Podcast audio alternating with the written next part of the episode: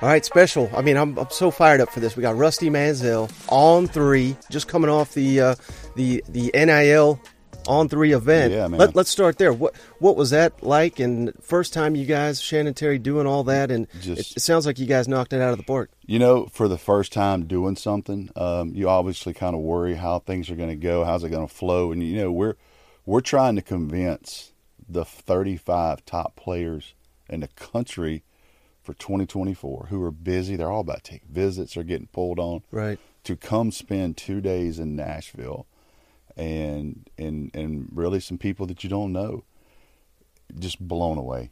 Absolutely couldn't. We just to be honest, we crushed it, but we didn't crush it. We crushed it educating, and we're all in this together. We're all learning NIL. th- These players and these parents, but you know, my feedback this morning from, from, from my phone from parents were just like, "Thank you." I mean, my son, we needed to hear that. You know, the dads like we, we don't know either, so Yeah. it was it was awesome, man. It was an unbelievable event. And what kind of? Uh, I know you had Kirk Herbstreit. We you had, had, Kirk Livvy Herb- Dunne. had Livvy Dunne, Kirk Herbstreit. Um, we had all kind of different, you know, financial speakers and kind of, ta- you know, some of the slides yesterday. This is how, this is how I know, Mike, that it was a good event. Kids weren't in their phones. Mm. So when they throw up a hundred thousand dollars on a screen and you realize you're only getting fifty of that because of taxes Right. before you do anything else, you Mhm. know, and I think kids really see, hey, this is this is real world, you know. If, if NIL, you're going to be an adult right now. You're going to start getting adult money. You know, you got to do adult things. So you know, with taxes and you know Social Security and Yeah. all those kind of things, and I don't think these kids knew, you know, what a, what a W two, you know, I Right. mean, so it was great. I, it was a fantastic event, and the kids were great. You know, very respectful and. What do you think uh, is the the best lesson they learned fr- from speaking to them, speaking to their families? What what's their main takeaway? I think Shannon Terry, not just because he's he's my guy, but I think he knocked it out with one quote, and it's not it's it's play the long game. You know, th- these decisions, NIL should not be the number one factor. No, everybody understands. In reality, it is a part of the process now. Period. It is Yeah. a part. But you play the long game, the 40 year decision. You know what I mean? Like, where do you want to live after you get done with college? And, you know, what coach do you trust the most that's going to develop you and make you a better human being, Mm-hmm. a father, you know, those types of things. So I really thought Shannon started the day yesterday with a great message. And I had one of the parents walk up to me yesterday and said, you know, we've been so focused on NIL that we really needed to regroup and understand how much an education is worth. And Mm-hmm. I thought that was fantastic. Now, whenever I get someone in here, Rusty, I love to, to talk about their background and, Yeah, and their yeah. coming up because it's so interesting to me in this business. It seems like everybody's got a different story to tell. Sure. And uh, I had no idea. I caught the interview you did with Shannon when, Yeah. when you joined On Three. Yeah. And uh, you were were you working in a metal shop? I worked from 1997 to 2001. I worked in a steel mill, So, and I'm telling you, Mike, when I honest to God, I tell you, you could walk in places and it would melt the rubber off your feet. Like, and I worked six days a week. and, um, I remember I would work, and we got we go into work at six in the morning. And our first break was at eight. So at eight o'clock, I got the paper out. And I buy the paper on the way, Mm-hmm. and I'm reading all the sports. There was, you know, barely was barely was internet at the time. You know, Right. Couldn't get internet in the building anyway. So I'm having to read the paper. You know, get recruiting updates. Who won last night? Who's pitching tonight? Back in old days, you know. yeah. But um, yeah, man. So every time I every time I need to have to go somewhere, like if I got to drive five hours to see two kids, I'm like, man, it's going to be a long drive. I think, you know what? What would 1997 Rusty be doing? Well, he would kill to do what I'm about to do. You know what I mean? So uh, I never, I never lose that. And uh, you know, do I work too much? Probably, but I also, uh, I live. I got a dream job, and one thing I've always kind of said, I don't know the difference between a Monday and a Friday. It's not any different for me. Like when I was in the corporate world, man, Friday at one, you're like, oh, I'm, I'm alive again. You know what I mean? Like I'm breathing, Working for the weekend. dude. I'm breathing. You know what I mean? But now, Friday at one is no different than Monday at one. It's just Yeah. I have been way my career, especially the last couple of years, the way it's taken off. I just, I mean, that's unbelievable. I've been so blessed. Could you have ever imagined Rusty zero. working at a steel No, mill no. to where you are today? You know, I am the co-chairman. How the hell I don't know, but I am the co-chairman of the Georgia High School Football Hall of Fame. like I put a jacket on Champ Bailey, Herschel Walker, Charlie Ward. Yeah. Like these dudes last year. I'm like, what am I doing here? this little kid from Lindale, Georgia. Like, what am I doing? Like, Yeah, how did this happened? But uh, man, it's just so blessed to to do what I do, and um, you know, I do games on TV. My, my old one of my old English bosses called me, and uh, Andrew Kierton. He he's been very influential. He's one of the first people that kind of believed in me in the corporate world and gave me that. So I always talk about Andrew, and uh, he called me one night, you know, probably seven or eight years ago, and he goes, "Bloody hell! I just saw you on TV." And the police weren't involved. I'm proud of you. that kind of summed it up. Like if you'd have told somebody in 1997 I'm gonna be on TV every week, it'd probably been like a show of cops. But like I'm getting paid to be on TV, like which is crazy. You know? Right. What gave you, uh, you know, the uh, the I don't know, strength's the right word, but just what made you leave that corporate job to get in this world? Because we were just talking about it. Yeah. There is, there's literally nothing special about me. I don't think. I mean, I work hard. Yeah, I put yeah. in the time, Yeah. but anybody could be doing this. And and it's I hear all the time people say, "Man, I, I like what you do. How do you get into that?" Yeah. Um, anybody can do it. They just they, they just have to take that plunge. You know. You have to be consistent, and that's what you do. I think that's what your audience knows that every day you're going to show up. You want to do this, Right. You know, everybody can say, "Hey, I want to do your job." What I find is people get into this business and they get real comfortable, yeah. and they kind of start slacking off and doing those things. And and, and obviously with your growth, um, yeah, sure, a lot of people can buy everything you got right here, and for six months do this, but you're in the long run. You're in the long, you know, you're in it for the long haul. Yeah. And uh, with me, you know, I have to kind of reel myself in at times because I can get uh, absorbed with it. And quite honestly, a couple years ago, I had a, um, I mean, I had a Power Five school, not Georgia. Everybody thinks it's Georgia. I had a Power Five school offer me everything, complete the general manager of the recruiting department.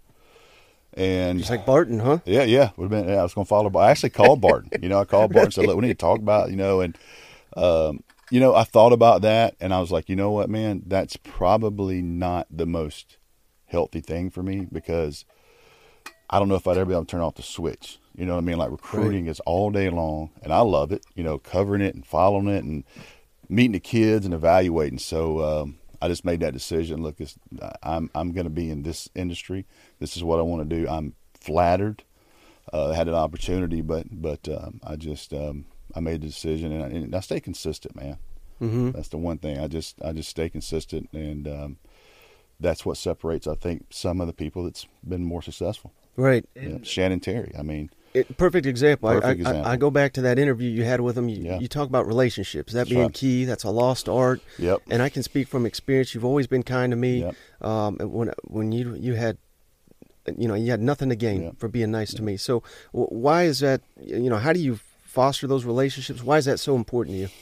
Uh, you know, I had a person, um, close friend of mine, three or four years ago, kind of tell me um, a conversation I'll never forget. It was like build your build your brand, and so I never turned down any opportunity. Man, I have I have spoke at middle school softball banquets.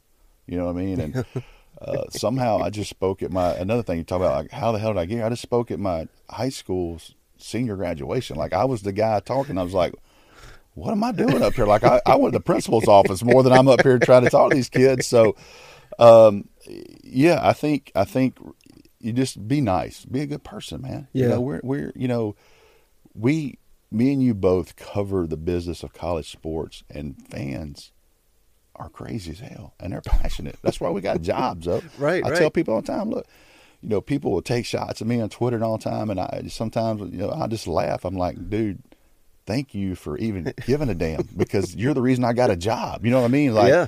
so I love that part of. Uh, I'm older now and kind of understand, but relationships, it's different, man. And so many young people that get into this thing want to kind of beat your chest. I'm me, me. I'm the guy. I'm the guy.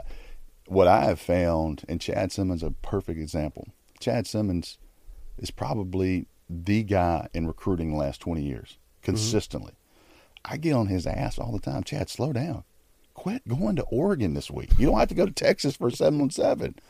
You know, he just grinds. But um, your work speaks for itself, and I think with you and your industry, they can see you so much and and and see how passionate you are about it. Mm-hmm.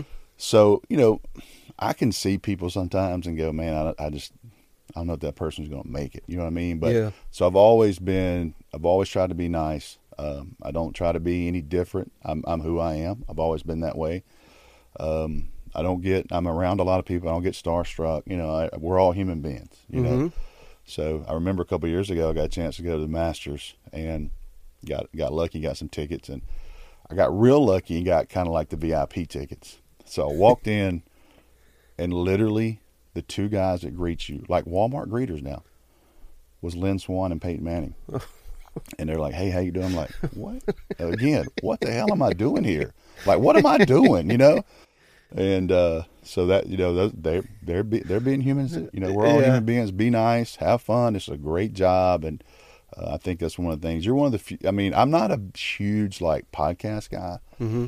but I think what you do so well is is, is what people are learning to clip things up. You clip the best parts. You know, Yep, yep. Twitter, YouTube. You know, Mm-hmm. shorts. I mean, now YouTube shorts is like nuts. So, but Mhm. you're kind of getting off the subject a little bit. But I, I just try to be nice, man. Try to be nice, build relationships, and if I can help anybody in any way or give advice, you know, I, I you know, I don't try to sugarcoat the advice. If somebody calls me, I'm like, look, this is this is what I think you do well, and this is what I think you need to work on. Yeah. So, Well, now you got me curious at the Masters. Any, anybody else interesting there man, that you so run into? so you can't have a phone. You Okay. can't have a phone. They'll pat you down. So, you so you, it's like 1988. You just have to be in the moment. yeah. So I'm sitting there at this at this table, and uh, Jared Goff's like to the left. Condoleezza Rice is like right there. I'm like, what am I doing, man? Like, how in the hell am I sitting here? You know, but but dead serious. Like, you walk into this area and you walk behind. You know, it's kind of a little VIP area. And um, Peyton Manning is literally in his jacket, shaking your hand when you walk in. I'm like, this dude, that's unbelievable. And, I'm, you know, I'm an older guy, so I know exactly who Lynn Swann is. You know? Oh yeah, yeah. So it was crazy, man. They're proud of their, their merchandise there. I can tell you that. wow. So they have not only um, you have the Masters gear and they have the thing, the private place has their own gear. Really. So I was like, I got to get one of these shirts. I got to let everybody know I was there. you Yeah, know? yeah. I grabbed that polo and it's like 185. I was like, no, I'll just tell everybody I was here. Boy ain't paying 185 for no shirt ever. So, yeah. So you made the big move to On Three. Yep. I, I really want to ask you about that because uh, you know uh, I've had a lot of people in here from Twenty Four Seven Yeah, Sports. great You- company. You've been Great there company. for a long, long time. mhm. Uh, I, I don't know anybody that said a bad word about No, them, and no. Shannon Terry included. I mean, sits yeah. here and props them up on, on Yeah, this program. Absolutely, yeah. So why make the move to On Three? Um, and I'll say this before I do anything: twenty four seven was a life changer for me. It was a it's a it was a great company. It is a great company. Those are good people. Yeah. Um, and when I told them I was leaving, uh, they kind of asked why, and I think they probably knew that I was one of the targets. I was going to go with Shannon if the opportunity was right. Um, You know, he's my guy. He's not only my boss; we're friends, and um, you know, he gave me an opportunity to be an owner. So that was that's a game changer. You know that that's a Shannon set me down, and I'll never forget the conversation. He goes, "Look, Rusty, you know you've put in your work. You've done. You've built yourself to this. Uh, I'm going to give you a deal that's going to change your life, and I have potential to, to you know, to keep growing for Dawgs HQ, which is the on three site, Georgia site, which is un, it's off to a crazy good start. Yeah. But, you know, for Shannon to give me that opportunity, and you know, he said, "I don't give these out. You earned this." So I was happy to hear that from him, and I think when twenty four seven heard, "Look, I'm going to be an owner with with a couple guys, and partners in this deal," they understood. Then you can't match that. So, but have nothing but great things to say about 24 7. It was a great time, great company. Um, I still try to kick Josh Payton, Will Fong's ass every day. Uh, but they're, they're, they're friends of mine. They're great people, man. Great. company. Right, right. But Yep. now that you're an owner, there's there's different stakes involved, right? Oh, yeah. I'm still trying to kick their ass every day now. right. I mean, if what happens, I mean, God forbid, it's, it's not going to happen. But if it if it goes under, I mean, that that's on you, right? well, that's with any job. You know what I mean? Right. That's with any job. You know, um, like I said, um, I remember going to work for Shannon Yeah. the first time in, in, in 2010, and I left a very good corporate job. I could have worked at that job the rest of my life, and you know, you get the three weeks vacation every year, and you know, and it's just that world. I remember sitting in that parking lot that day, leaving, going with a wife and three kids at the time. Like, it's on you now. Like you're rolling the dice. Like Mhm. uh, you know, I was all in at that moment, and kind of had that moment, that crossroads. You know, like I'm leaving this building. I'm not employed here anymore. I'm going to work for a startup website. Like it's go time. And Yeah, yeah. again, it was the best decision I ever made. And I think this decision to go with Shannon um, at on three is is going to be a life changer for me and my family. Well, you keep talking about Shannon. What what's it like to work for him? Because he's another one. I've I've never had. I don't have any relationship with Yeah, him. yeah. He's always been kind to me. Yeah. He's very been su- supportive. He he doesn't have to do anything for me. And uh, I mean, I I'm just curious. It seems like he's a hell of a guy to work for. Oh, dude, he's a great guy. And you know, I say we're friends. We are. We don't talk a whole lot because the dude's busy. Yeah. Like last night, we're sitting there. I'll give you an example. It was about um, six o'clock, and and he's been like he's had to be on. Like he's got all these people in town, and he's in charge. I watched him. The dude was kind of he was kind of stressed a little bit, and I said, "Hey man, we're we're going to have some drinks tonight." He goes, "Rusty, I can't. You know, t- I got a busy day tomorrow." I said, "Shannon, when do you not have a busy day?" And he goes, "Shit, you're right." I said, "I said you can go home, and go to bed right now, and you're still gonna be busy tomorrow. You're gonna be busy the next day." I said, "Shannon, you wake up every day, and you play Alabama at night in Tuscaloosa. Mhm. That's the best way to describe it. Like you better buckle up every day." He goes, "Damn right." You know what he did? He went out and had some drinks last night. Yeah, So- there you go. so, but he, but he, Shannon, Shannon. The one thing I'll tell you, he's probably the smartest business guy I've ever been. But what I admire the most about Shannon is if he's wrong, he's wrong. hmm He tries to fix it. You know, he's not like he don't beat his chest. If I give him an idea, I know he at least thinks about it. Like I've given him two ideas. Probably don't need to say, but I've given him two ideas in the probably last six months, and he did both. And he did both, and he was like, "Yep, that's what we're going to do." Yeah. and uh, so he is uh, he listens but he he walks in a room and he absolutely freaking owns it like yesterday i could sense you hear a little cracking in his voice you know and, and these are these are the top players in the country a lot of eyes these parents and they're here to hear you speak hmm and by the time he was done man it, he, he had the room we, we were locked in for the rest of the day kind of set the tone but that's kind of who he is and he's a great dude man i mean this guy is i tell people all the time and i've been on his ass i'm like you know he's doing his little his little round table now the on 3 round Mhm, table mhm. youtube that's the interview i said shannon you need to put these on people don't know you man like you're the guy you're the biggest guy in college football recruiting hmm for since 1995. You're the guy. No offense, Shannon. Nobody knows who you are.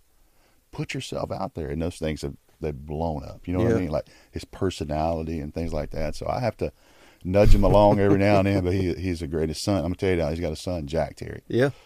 and Jack Runs is- the social media. Jack's a stud now. I'm telling you, Yeah. Jack. Um, I told I told Jack uh, we're sitting there last night. and said, "Here's the here's the future CEO." Jack's like, "Hell no, don't say that. don't say that." But he's a stud, man. He's sharp. Man. He gets it from his dad. You know? Yeah. sure. Well, who, whose phone blows up more? Do you think Shannon's or Kirby Smart's? Uh, well, you know what?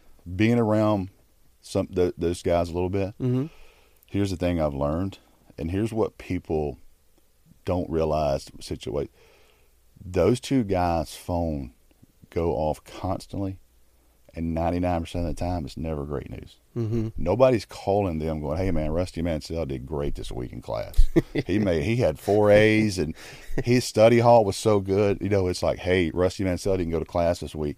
You know, Shannon get a call, hey, we lost fifty subs last night. You know, somebody wants X amount. It's never so. Those two guys uh, kind of parallel.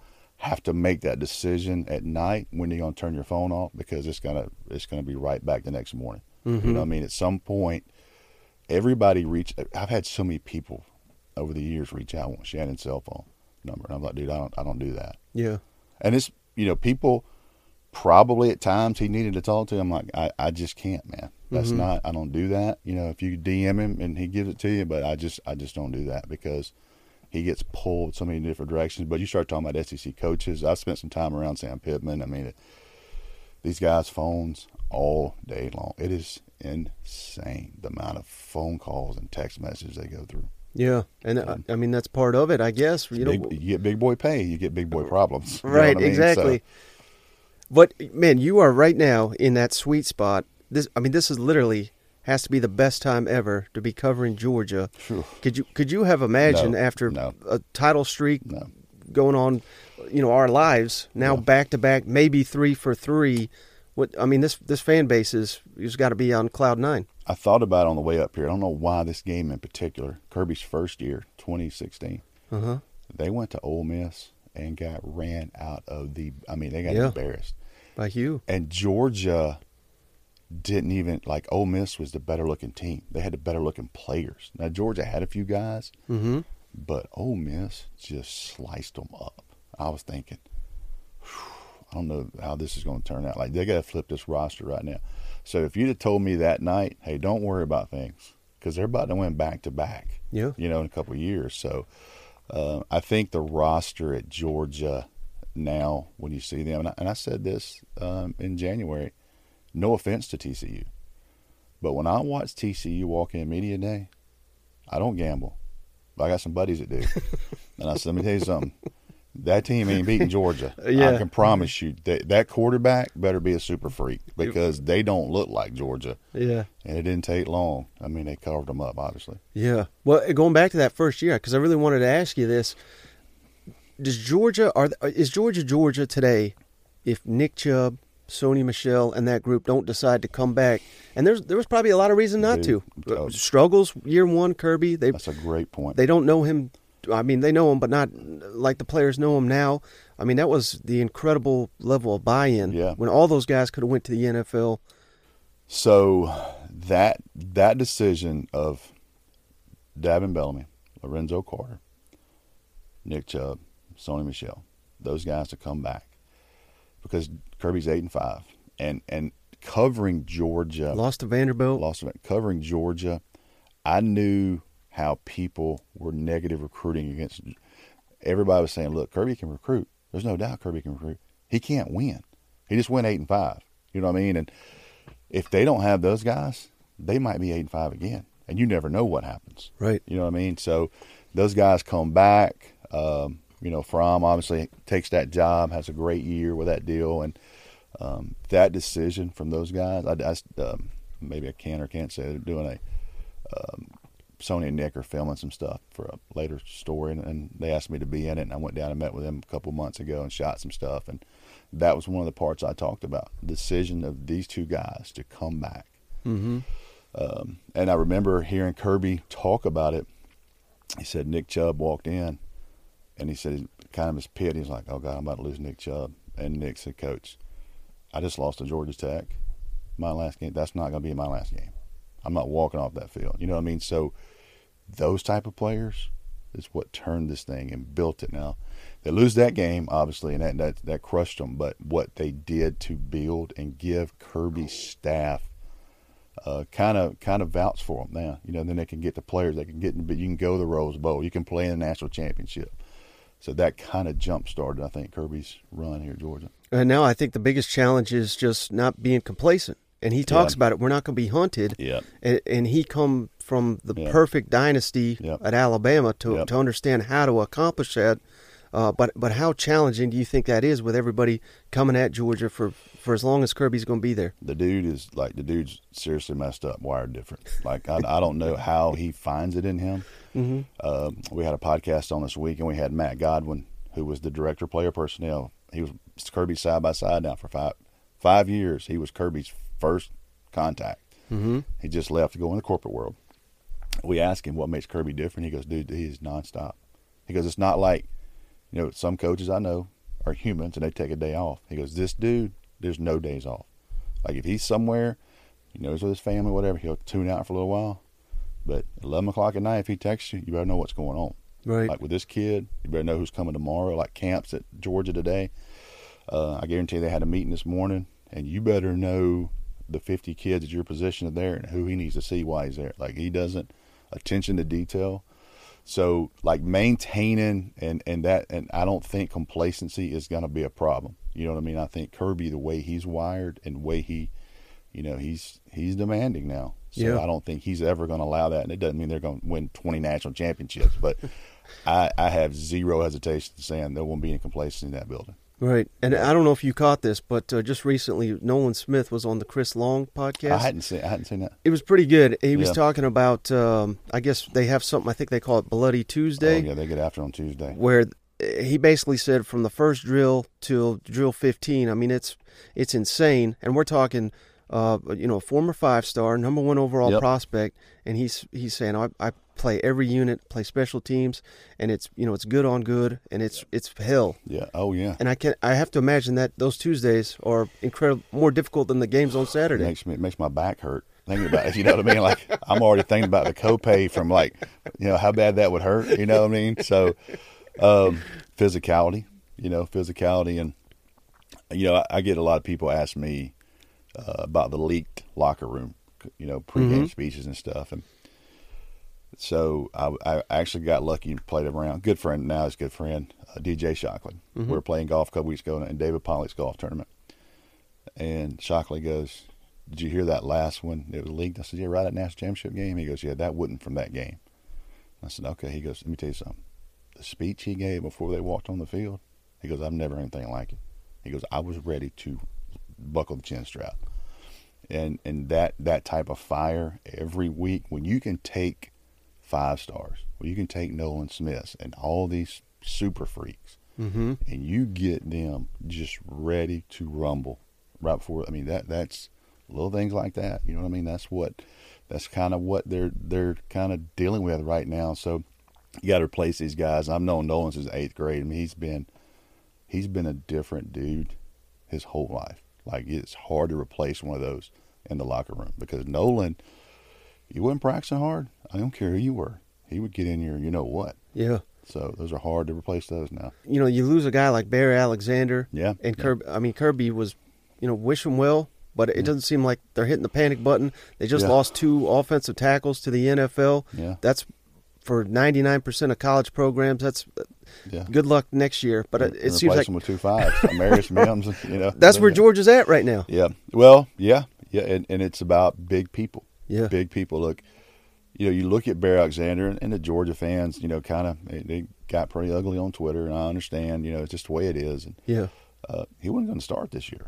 And he's going to play some, but they got guys right. I mean, you kind of got to wait your time a little bit. You know, so Mm-hmm. um, Just like Nolan Smith, who you I just look mentioned. at Jermaine Johnson. Jermaine Johnson wasn't playing at Georgia. He was a first rounder. Mm-hmm. 15 months later, he was a first rounder. So uh, you got to either kind of wait your time, or some of these kids are going in the portal. Well, I'm glad you referenced him because was he he was the Last Chance U and I you went went and covered yeah, it right. Yeah, Can- man, that Can, you share any of that? So that was a wild day, man. So I had gotten in communication with him and didn't really know him. I said, "Hey, look, uh, I always wanted to come out there," and I said, um, "What's the kind of schedule?" I said, "Look, was there any kind of deal with Netflix? Am I going to be in trouble if I'm there?" And he goes, "Let me talk to my coach." I knew he was going to talk to Jason, you know, and so uh, I go in and he DMs me back and he goes, "Yeah, when you want to come?" I said, "Well, let's see if this date will work." And he said, "Can you call me?" I said, "Yeah." So I called him. He's like, "Hey, man, um, I'm about to commit to Georgia." I was like, "When?" when? He's like, "When can you come out here?" I said, "Hold on now. Let me look at my calendar." I was like, "What about like next Monday?" He goes, "Yeah, let's do it." I said, "You told anybody this?" He goes, "The coach." I said, "You told your media?" And he goes, "No." I said, "Don't. I'll be out there. I'm coming out there. So let me get this story." so I fly into Tulsa and um, I drive up, and I never forget, man. Like when I landed in Tulsa, it was the last building I saw for like two hours. I was like, "Holy moly, man!" so I I went out there, and it was the second season. So th- that show had blown up. It was huge, and I roll in there, and I, I owe Coach Brown a, a big one. And I've told him this many times. I rolled in there, and Netflix did not want me there. They didn't want me filming anything because they own the rights. to Right. Yeah.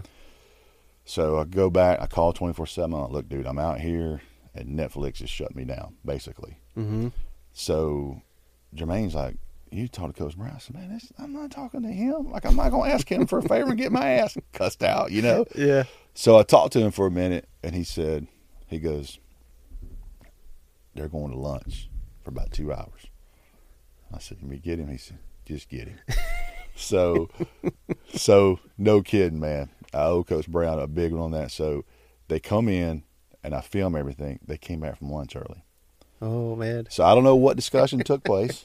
I don't know what discussion took place, but I kid you not, they came in. I- They wanted me to sign some papers. Mm-hmm. I signed some paper, called the office, signed some papers, and they were like, "You're good." I was able to run the story that night, but Coach Brown literally either told them it was going to happen or negotiated for me to be able to do that because he wanted Jermaine to Mhm. get the attention. To get, he didn't want to wait, you know, a year for the content. So it was cool. I wound up being on the show, you know, and I remember, I remember, you know, it getting closer to release day. And I was like, God, I hope he didn't go in there and just rip me behind the scenes, like let this, you know, whatever. I was like, God, I hope this guy didn't rip me behind the scenes, and he didn't. He was Yeah. super cool. So I, you know, sent him a couple texts, and when I had a video that I'd never used about him talking about Jermaine, Mm-hmm. and I forgot I had him on the phone. He goes, I said, How good is this guy? And he goes, Jermaine Johnson's going to be a first rounder. So when he got drafted that night, I sent it to, to Coach Brown. I said, Hey, here's your gift for helping me. And he ran it on Twitter that night, you know, because ha- he had it like three years ago. Right. that. So it was really cool, man. That was cool. That was a fun experience. Yeah. Again, what am I doing on, on Netflix without the police? I almost got the police called on me, but like, what am I? How, did this happen? You know?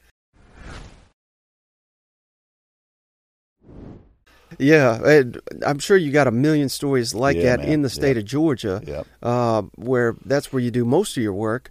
But I, I was curious to ask you, who do you think, and this is probably an impossible one to answer because there's so many, but who stands out to you as the best high school prospects that you've ever seen in the state of Georgia? the one, and uh, people probably of course, but uh, he was the first eighth grader I ever wrote about was Trevor Lawrence. Hmm. I mean, he was so good, so quick. I was like, this is unbelievable. I mean, he kills me every time I post it, but I got a picture of him with a flat top. You know, he was six foot one, 170 pounds, eighth grader. And he just, I mean, his dad, uh, we, we still, Jeremy, we still talk, we still text once a week. You know what I mean? And Mm-hmm. um, he was the easiest that I've ever seen. Um, one of the most talented, and it didn't work out for him. But I'm telling you, one of the most talented players I've ever seen was Da'Rick Rogers, who went to Tennessee. Mm-hmm. Uh, you know, he was For Dooley, he- right? Yep, he was tied in with Nash Nance, the quarterback. They were, they were, he lived with him. Mm-hmm. Um, just kind of couldn't get it together off the field. You know, kind of, kind of a me guy a little bit. But Yeah. I'll tell you, when Da'Rick was rolling, I mean, it was, it was some Calvin Johnson looking stuff. Like he was a dude now Oh yeah. um, you know, going back, one of my Alvin Kamara was was one of the first guys. Reuben Foster probably was the the funnest defensive player to watch because he'd knock you into the middle of next week. I remember we were at a, a high school all star game. Uh, it was called the Rising Seniors. It was the only high school all star game for juniors in the country at the time, so everybody played. Nick Chubb, Sean Watson, uh, Reuben Foster, Jordan Jenkins, everybody played in this. Josh Dobbs. Mm-hmm. Um, this kid was giving Reuben, for whatever reason, we kept jawing at him, you know, like, hey, five star, hey, five star. Reuben looked at him. He said, hey, man. He said, I'll hit your ass so hard you'll wake up a three star. and, and, and he wouldn't play. And I was like, I mean, I'm like, oh my God, I'm going to remember that for the rest of my life, man. So, uh, you know, Ruben, Ruben, uh, Ruben sent me a video, and I, I don't even know how I deleted it, man. This is one of the greatest videos ever. He puts on his full Under Armour uniform after the game. It's like 10 o'clock at night and it's at his house.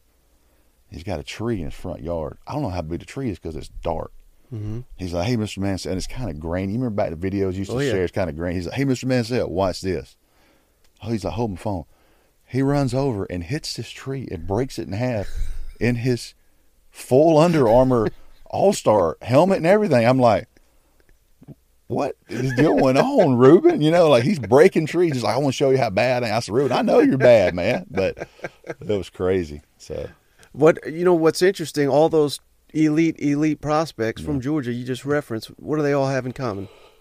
what do you mean? None of them went to Georgia. None went to Georgia. Yeah, yeah. So I mean, is that something that has changed under Kirby that you oh, think yeah. has made oh, them 100%, 100%, who they are now? 100%. Yeah, 100%. And, uh, you know, the state of Georgia has been a major focus. Yeah. You know, and that's with an emphasis also on on on recruiting the entire country. Yeah, entire country. Well, yeah, you look at the guys you think last year. I mean, Brock Bowers, California, Darnell Washington, Las Vegas, Yeah. Kelee Ringo, Seattle. You know, Kendall Milton. You know, California running backs. Uh, they still. Uh, this is what I tell people: they recruit inside out. So they they're in Georgia 1st and if they can't find what they're looking for that position, you know, like obviously Brock Bowers was their number one tight end. You know what I mean? So I think people get caught up in in the in the well, if Georgia didn't offer me, he's not good. That state is so damn deep. Yeah. Like this, everybody's coming to get players. You don't have to beat Georgia. You don't have to beat Georgia and still not get great players in the state of Georgia. So, uh, but yeah, that's that's a great. Which yeah, I mean those guys were, and and think about it. You know who the lead recruiter on Alvin Kamara was? Kirby Smart. Really. You know who the lead recruiter on Reuben Foster was? Kirby Smart. You know, so I remember when Kirby Smart came to Cedartown to recruit Nick Chubb, and those Georgia fans went nuts. They're like, "Yeah, "Better get his ass out of here!" like Nick Chubb is not going to Alabama, man. You know, so that that was one he took an L on, and he wound up that guy not getting Nick Chubb and letting him go to Georgia, or that guy going to Georgia Yeah. might have been the best thing ever happened to Kirby Smart. He had no idea at the time. Right. Like I'm gonna get to coach this guy. Like I need this guy, at Georgia. Yeah. Go ahead and go. go ahead and commit now. You know. So There's probably a book there, you know No doubt. And his his father is a famous high school coach. Yeah, how, how much how much does that help him? Do you think? This, you know, I don't think I think football. Uh, Kirby's got an older brother that was like a swimmer. Um, sister's an athlete. Uh, she's a cheerleading coach in, in the uh, Metro Atlanta area, and uh, I think more of what I know with his parents is his ethic, what they, the work ethic. You know, I don't think it's. I think football and sports has always been important to him, but I think what his parents, they're salted, are teachers now. I mean, that's what they are, and um, you know, kind of, I kind of mentioned to him, like, man, you got these, you got, you know, I guess you got a place in Bahamas now, and you got a lake house. I'd like, back in the day, you were just happy to go play a nine hole course. If your dad dropped you off in five bucks, like you were rolling. You know what I mean? Back right. that so. Um, you kind of look at where he is, but I think his parents, not so much. He grew up with football, but you know, all his whole family didn't do that. I think the work ethic that his dad, same way with with Mike Bobo, his dad George Bobo, and Mike Bobo and Sonny Smart, and Kirby Smart. They're all they were all in that southeast Georgia, Thomasville, Bainbridge, south corner there. Uh, those two guys obviously are wired football wise, but I think what their parents instilled in them, like the ethic, the work ethic, and how to just you got to put your nose in the grind and go do it. Mm. I think that's kind of what separates those guys. And he's not been a head coach very long, but he's already got an impressive coaching tree being Oh, oh, built yeah, yeah. with uh, Shane Beamer, Yeah. Pittman, Mel, Mel, Tucker, Dan Lanning. Dan Lanning. Uh, but uh, can you share anything stand out from your t- from when Shane Beamer was down there? You know what? Uh, Shane Beamer um, was only there for, for a little bit, Mm-hmm. but I think what what's made Shane Beamer successful is he knows the ins and outs of how somewhere like Georgia works. Like Kirby brought over how Alabama works. You know what I mean? How we're recruiting these guys, how Yeah. we're getting these guys. Kirby brings that over. I think Shane Beamer having to recruit against Georgia and, and, and, and knowing those guys and being different places. The one thing I think that Shane Beamer is doing, especially in this class, is they're trying to change that roster on offense and defensive line. Mm-hmm. You got to have big dudes, man. You got to. They got a, a quarterback come back. They got playmakers, but I think what they're doing right now, matter of fact, that you know, many people think Dylan Stewart might be you know the top overall prospect in this class, and uh, they're in it for him now. I'm telling you, it's not. It's not just a not just a, a story. Like they're they're in it for him, Right. and to say that kind of tells you what things they're doing right. Yeah, and I'm just so impressed with uh, you know his first year. They they literally got slaughtered by A and M. Oh yeah. They it's like they didn't belong on the same Mhm. field. Clemson killed them. Tennessee killed them, well, look last year. and they flip it. They beat all those Yeah. teams. yeah. Uh, well, look last year how they finished. Mm-hmm. Arkansas ran them out of the building Yeah. early in the season. Like you're Mhm. thinking, man, it's if you looked at that team, and I'm telling you they're going to beat Tennessee and Clemson, I'd probably have got a drug test right there. you probably would say, Rusty, I need you to go in the bathroom and bring this cup back out. But look, it shows you it's not a sprint; it's a marathon. How can you get a team get the most and get them together? So I think they did a great job with that, and it's going to be interesting because they're not going to sneak up on anybody. Mhm. Like there, people are gonna know that you got to strap it up, and we'll see. They got a, got a quarterback coming back, played a lot of games, finished strong. So uh, it'd be interesting to see how South Carolina. They week three in Athens, three thirty. Mm-hmm. CBS. CBS. So that's kind of uh, I don't think people expect them to beat Georgia, but can you compete? Can you go into Athens and put on a good show and say, hey, look, this we're getting closer. We're trying to close the gap. Mhm. We'll see what happens with that. What about Pittman? I know we- both love that guy, I'll you, but uh. I mean, Arkansas basically what Bielema was building, Yep. it basically went under overnight when he got hired Sure. by Kirby Smart.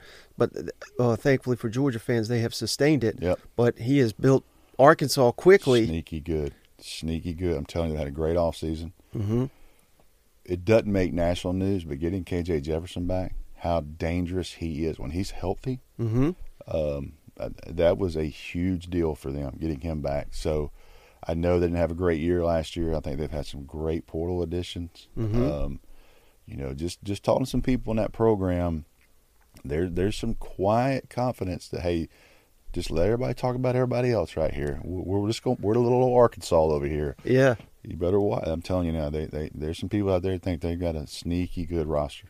Right, and and for the first time ever, well, there's no manageable SEC schedule, but they Oh, usually God. give them the murderer's Mur- row. Oh my God! And this year, it's it's not quite as bad yeah. either. Yeah, I mean we don't have like Texas, Georgia, all these schools. You know, like what? Who was? I know Pittman probably looked at it and go, "What do we do? Who scheduled this?" You know, so Right. They went to BYU. hmm You know, and uh, so I, I just think when you look at them, and I'll be, I know as you start getting more deep into teams, I, I think KJ Jefferson and Arkansas are going to be one of those teams that we look back this time next year and go, "Hey, they they were a team." hmm And you know, how surprised were you? Um, I know it's hard to remember back a couple years, but the first week, it was Sam Pittman's first game, Georgia Arkansas, and it, I, I mean for a half here, I mean it, it looked like upset special. Well, you think about it, that was kind of the starting of Stetson Bennett Yeah, because they started uh was a Mathis, right? Mathis. Yeah. So uh, God, I can't believe I forgot that. They they just they just they look terrible. Like they Mhm. look like in Arkansas. There's like 12 people in the stands. You know what I mean? That game. hmm Uh, but you look at that and that half, and that was kind of a prelude to Arkansas. It was going to be better Right. than we thought. And Georgia was like they got quarterback issues, and then Stetson Bennett has to come in and uh, kind of salvage that game. And you get back home and you're thinking, all they're waiting on is JT Daniels, you Yep. know, and then next thing you know, Stetson Bennett never really gave it back. But of course, that was also supposed to be Jamie Newman. Jamie Newman. What what in the world happened there? It, You know, I I don't know 100, percent but I just think it probably got some bad advice. yeah, You know, he he had well, a, certainly. Uh, he had, well, I know he had, but somebody told him, "Hey, you may not get this job, and if you don't, and you and you sit the bench, you're not getting drafted." right, Well, guess what? He didn't get drafted. right. You know, so you hate it for the young man, but I just think he had a couple of scrimmages.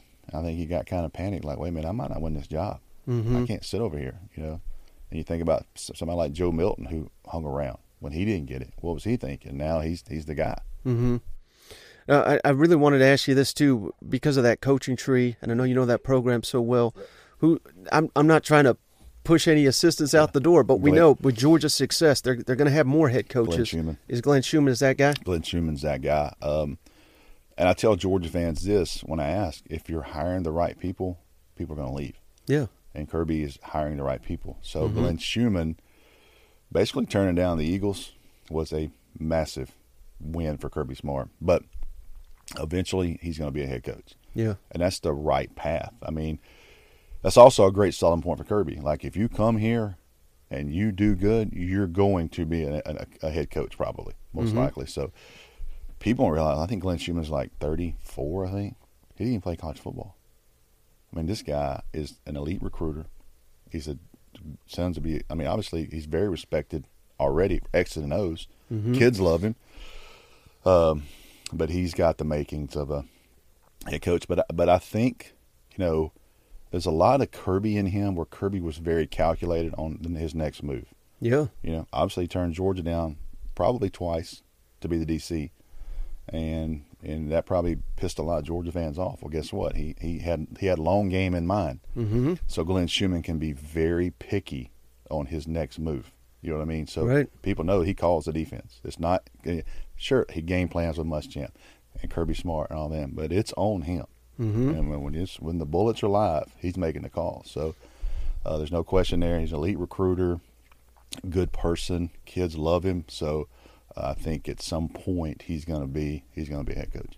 Yeah. Do you, any idea? I don't know if you can share this or not, but did, did Alabama? Did they try to get him away this offseason? I I don't know that 100, percent but Yeah. I, I would if I had to bet my mortgage, I, they definitely probably sniffed around. Said, hey, look. Yeah. I mean, his wife went to Alabama. His I think his Didn't he go there? Because he was. he went to Alabama. His Yeah, wife yeah. went to Alabama. I think his in-laws were Alabama people. I mean, he's got a lot of ties to that program. So it'll be interesting if and when if he ever were were to go there. But I think he's very can be very calculated. He's he's making 1.9 million now. You know Yeah. what I mean, he's in, he's in a different tax bracket. so, Wh- wh- What is who is Georgia's main rival right now? Is it Alabama? Uh, I would probably say Alabama. Yeah. I would probably say Alabama just because of the games and every time they play, something's on the line. Yeah. You know what I mean? It's not like hey, they're just gonna roll up and play you know the fourth game. Like when they play, somebody's season's over. You know what I mean? Yeah. So um, you look at that rivalry and, and those games. I'll tell you this, man.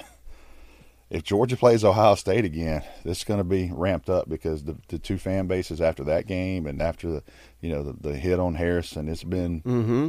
And and they and the thing about it is they recruit the exact same kids. I mean, they're all it's it's Georgia, Ohio State, and Alabama are head to head almost on everybody, which is crazy.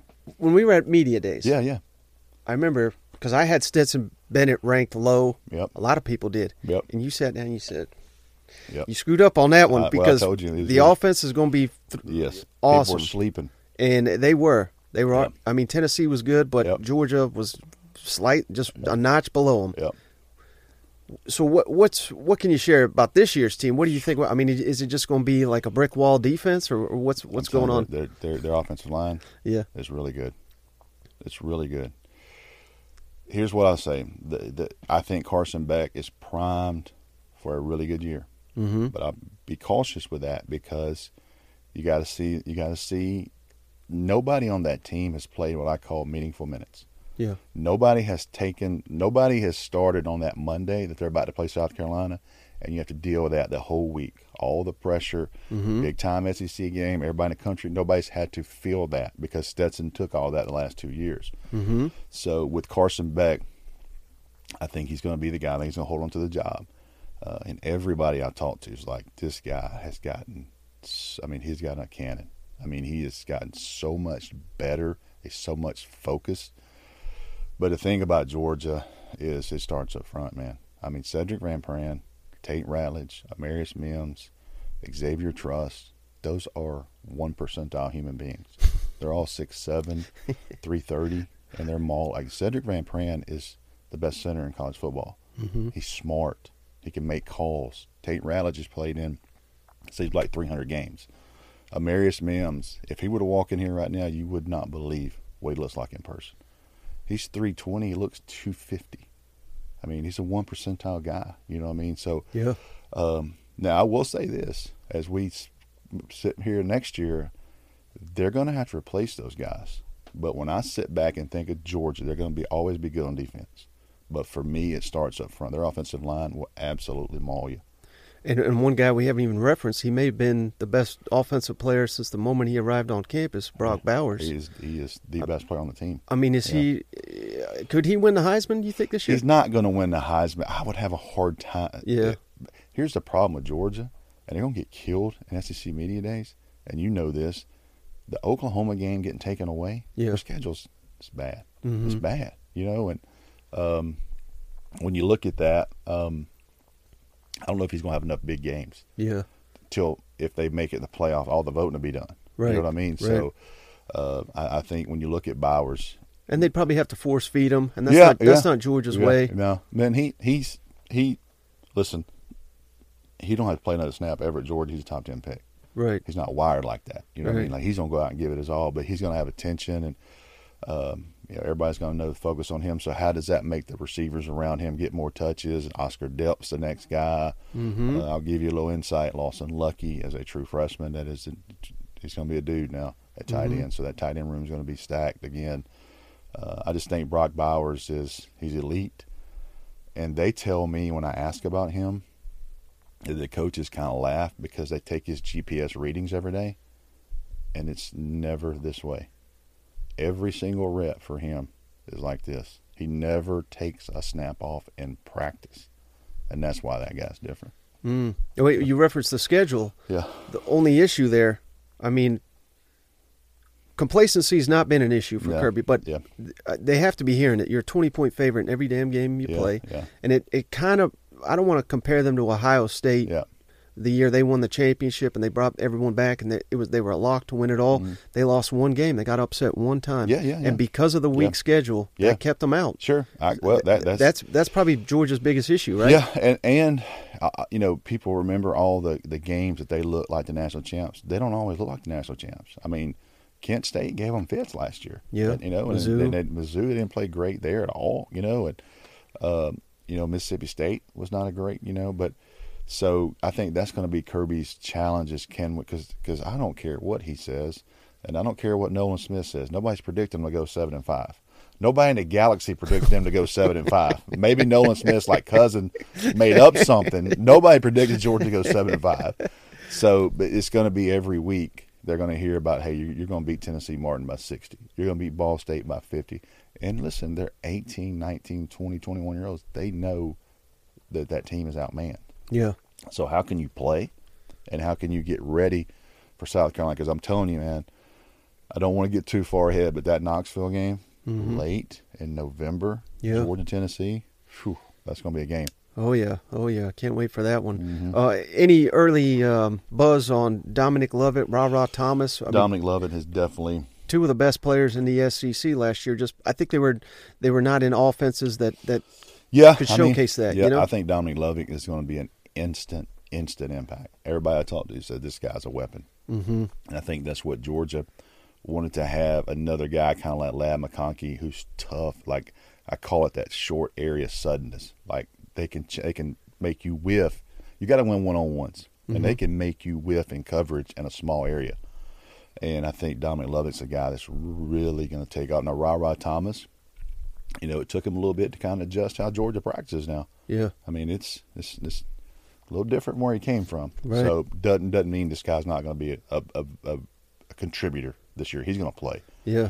But if you're asking me between the two, I think Dominic Love is going to be the guy that's going to get the early buzz, and if he stays healthy, like he's going to be a he's going to be a major weapon for them. And I'm pretty sure he got hurt against Georgia last Yep, year. yep. Had he not gotten hurt, maybe No. they maybe they beat Georgia. kidding. you know, because he was that good. Dude, you know Georgia's probably sitting there going, "Man, if we can get that dude, we got to get that guy." You know, they had film on him. I can assure you that they knew what they knew what he could do against us. So, uh, but Dominic Lovett, I think, is a guy that's really, really gonna, um, really gonna be like day one. Like he's in the, he's in the rotation right now. Ra Thomas is gonna be there too. Yeah. I think he's had to adjust a little bit. And Kirby, Kirby don't sugarcoat it to practice. He don't care who you are. The, the stars go out the window with him. Yeah. You know, for real quick. All right. Last thing for you, Rusty. I really Yeah. appreciate all your Yeah. time. Yeah. Georgia or the field? If you were a betting man to win the national championship, third in a row, that's so hard. crazy. It's so hard to do that. Which, which way would you lean there? The o- I, I'm going to take Georgia. Remember, Dawgs HQ is Uh, listening. Dawgs HQ. Yeah, I it's a business decision here. I'm going to take Georgia, and the reason I'm going to take Georgia is because I still feel like they're elite in the right positions, and that's offensive line and defensive line. hmm There's a lot of teams with great players. A lot of teams. Ohio State's loaded. Alabama. You know, it's going to be about quarterback play at Alabama. But when you look at these teams in person, everybody wants to see what Texas can do, and USC is going to have the number one pick. But you look at USC, and when I watched that Utah game, and they got they got they got steamrolled up Mhm. front. Yeah. You know what I mean? So somebody is gonna have to out physical Georgia to beat them, and I don't know right now that there's a team that can do that. But certainly, the odds of Georgia winning it three in a row is not great.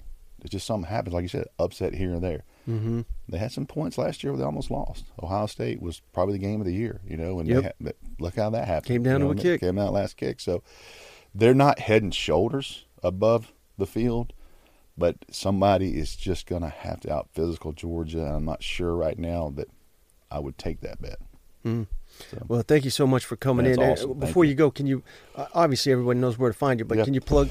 Yeah, man. Uh, when you go to On3, we have a easy drop down screen. DawgsHQ uh, dot com is is where you can go for the Georgia stuff. Uh, we had big news last night. Tim Watts and the Alabama crew came Yeah. rolling. Speaking of my speaking of my rivals, man, uh, one of my best friends, Tim Watts, comes rolling in with his crew, and what a great thing there. So, uh, social media, uh, Twitter, obviously, is kind of where I've made my hay for, Mhm. for information, and that's Rusty Mansell underscore. Had to, had to, had to change from the old Mansell two four seven. So everybody, so uh, everybody's like, "You're not Mansell two four seven anymore." I was like, "No, I'm, I'm, I'm this other dude now." So it's Rusty Mansell underscore there, and uh, look forward to it, man. I know, uh, I know you're probably beaming with. Um, SEC Media Day is going to be about two blocks over from right here. Oh yeah. So- oh yeah. So, Oh wait. Oh yeah. I'm sorry. One more thing, because I know you love Nashville, oh man, spot. but every Georgia legend they retire in Athens. yeah, Rusty Mansell. Let's let's hope 30 years down the line, Yeah. whenever you hang him Yeah. up, you you gonna stay in Georgia or you coming to Nashville? Well, if y'all don't stop growing, I'm gonna have. A, I can't afford anything here. You know, I'm almost like that. You know, every four or five months, I just come. Shannon goes sometimes like, "I know you're even here." I was like, "I don't have to see you every time I'm here." So uh, I just I love the vibe here. I love Yeah. I love live music. Yeah. Yeah. Now I don't love Friday night and Saturday night live music because you can't move. I like Tuesday night, Wednesday night live music. You know, you can come in and hang out, and um, you know, anytime the office calls or like, hey, we got a Zoom Tuesday. I was like, I can be up there now, three and a half. I, I'd much rather do it in person, you know. So, um, I pro- my my kind of end game Mm-hmm.